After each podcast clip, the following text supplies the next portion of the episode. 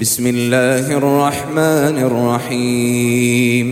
القارعة ما القارعة؟